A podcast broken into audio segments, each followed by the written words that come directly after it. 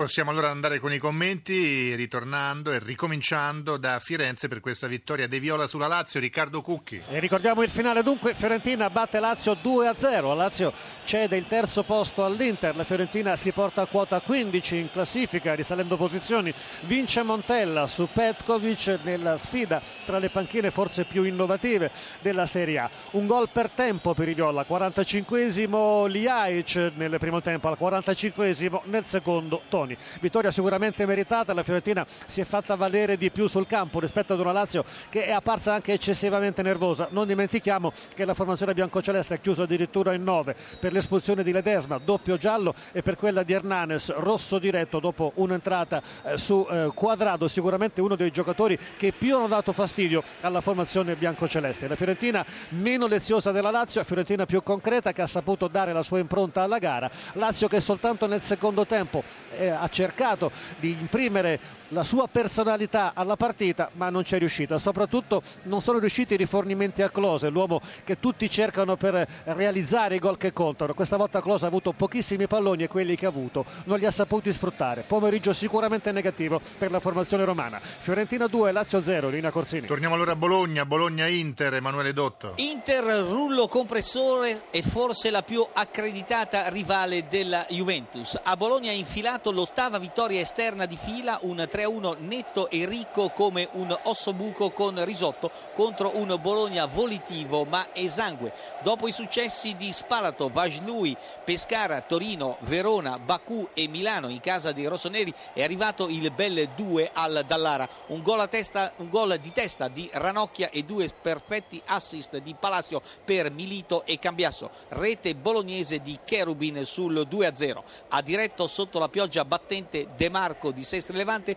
Ricordiamo il risultato finale a Bologna, Internazionale batte Bologna 3-1 e linea allo studio. Altra vittoria esterna quella del Cagliari a Marassi contro la Sampdoria Tarcisio Mazzeo. Il Cagliari scavalca in classifica Genoa-Milan nella stessa Sandoria salendo a quota 11 il tutto grazie a un gioco accorto, buone ripartenze al primo tiro in porta, autore Dessena di testa in avvio della ripresa e la seconda vittoria consecutiva per i rossoblù isolani. Il presidente Cellino è tornato a sorridere ed è uscito veramente felice come da un po' non si vedeva. Dall'altra parte invece c'è molta preoccupazione perché per la Sandoria di, ehm, eh, di eh, Ferrara è la quarta sconfitta consecutiva e proprio non si riesce riesce a, non riesce la Sandoria a ritrovare il passo, la qualità di inizio campionato. Oggi anche su calci da fermo ha battuto 10 calci d'angolo e una mezza dozzina di punizioni, ma non è mai riuscita a impegnare il portiere avversario. Anzi, soltanto in una circostanza un colpo di testa di Munari è finito in rete, ma c'era Maxi Lopez in evidente fuorigioco e dunque quest'unica occasione costruita in tutta la partita, un gol è stato annullato. Il finale Sandoria 0, Cagliari 1, studio. Altra vittoria esterna, quella del Parma a Torino contro i Granata. Sentiamo Ugo Russo.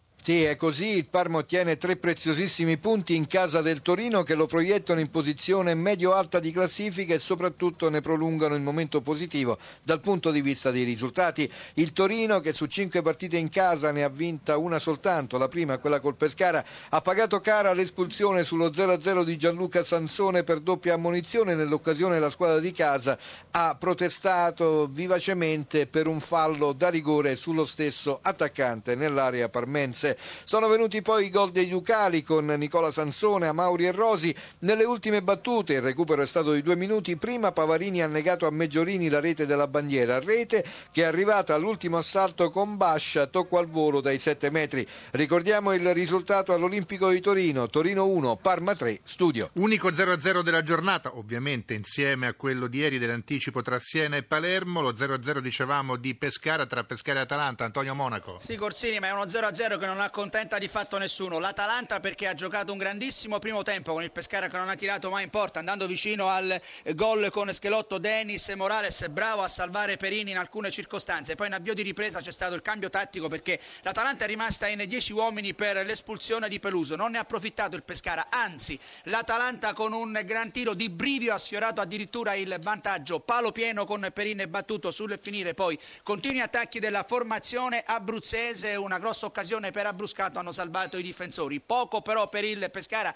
che è uscito tra i fischi del pubblico, contestato il tecnico Stroppa, un punto per l'Atalanta che forse dopo il primo tempo avrebbe meritato di più. Linea allo studio. E dunque alla luce di questi risultati abbiamo la seguente classifica dopo la nona giornata, Juventus al comando con 25 punti, poi l'Internazionale con 21, il Napoli con 19, Lazio 18, Fiorentina 15, Roma 14, Parma 12, Catania e Cagliari 11, Sampdoria e Milan 10, Torino, Genoa, Udinese, Atalanta 9, Pescara 8, Bologna, Chievo e Palermo 7, chiude il Siena con 3, ovviamente Napoli, Chievo, Roma e Udinese hanno una partita in meno, eh, si affronteranno questa sera Napoli-Chievo e Roma-Udinese nel doppio posticipo delle 20.45 che Radio 1 Rai trasmetterà in diretta. Sempre su queste frequenze da Napoli la radiocronaca di Carlo Verna da Roma, quella di Giuseppe Bisantis. Ci sono state oggi eh, per l'esattezza